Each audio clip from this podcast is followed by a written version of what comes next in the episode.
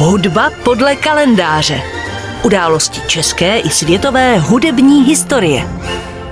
Dnešní pořad věnujeme připomínce jednoho z nejslavnějších klavíristů své doby a také z nejproduktivnějších skladatelů 19. století Ference Lista. Ten se narodil 22. října 1811, tedy před rovnými dvěma sty deseti lety. List se narodil na území tehdejšího Rakouska-Uherska v Ridingu a byl pokřtěn jako Franciscus. Jeho matka byla Rakušanka. V devíti letech ztratila rodiče a musela se přestěhovat do Vídně, kde pracovala 11 let jako služka.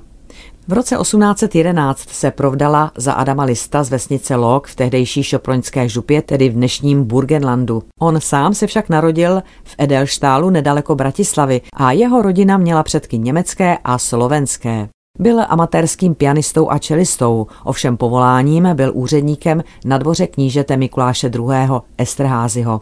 Není tedy divu, že tento propletenec vedl k tomu, že listová národnost bývá předmětem sporů a nárok si na něj činí vedle Rakušanů i Maďaři, Němci i Slováci. Budoucí skladatel tedy vyrostl v německo-slovenském jazykovém prostředí a později se naučil výborně i francouzsky. Sám se podepisoval jako Franz, ale hlásil se k Maďarům. Maďarsky ovšem uměl jen málo, i když se ještě ve starším věku pokoušel tento jazyk ovládnout. O životě a díle Ference Lista je známo mnohé, například i to, že výjimečné hudební nadání projevil už v útlém věku.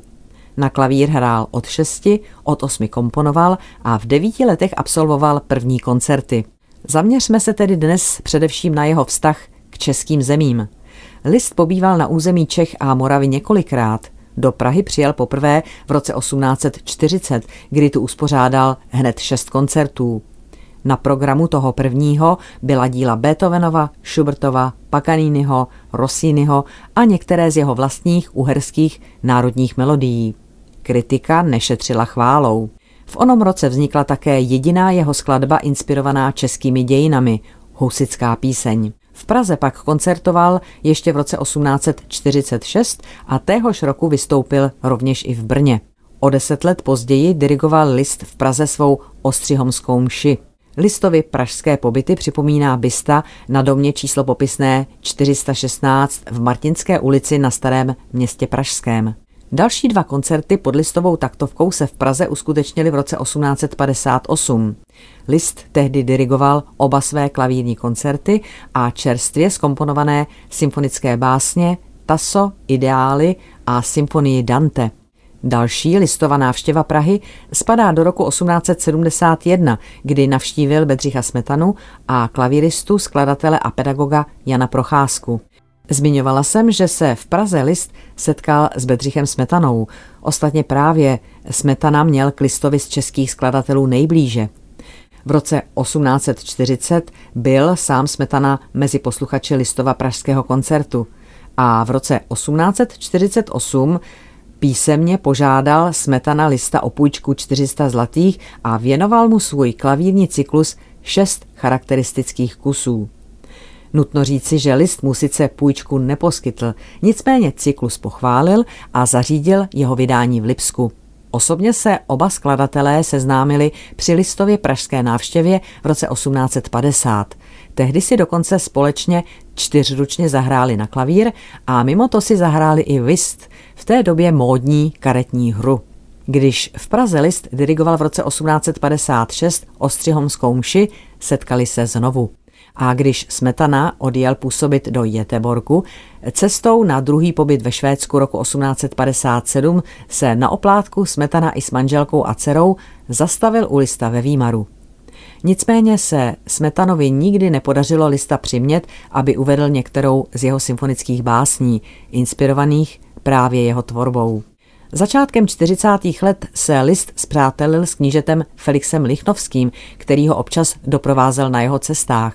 Šlechtic tedy lista několikrát přivítal na svém rodinném zámku v Hradci nad Moravicí a list tu pro Lichnovské na oplátku i koncertoval.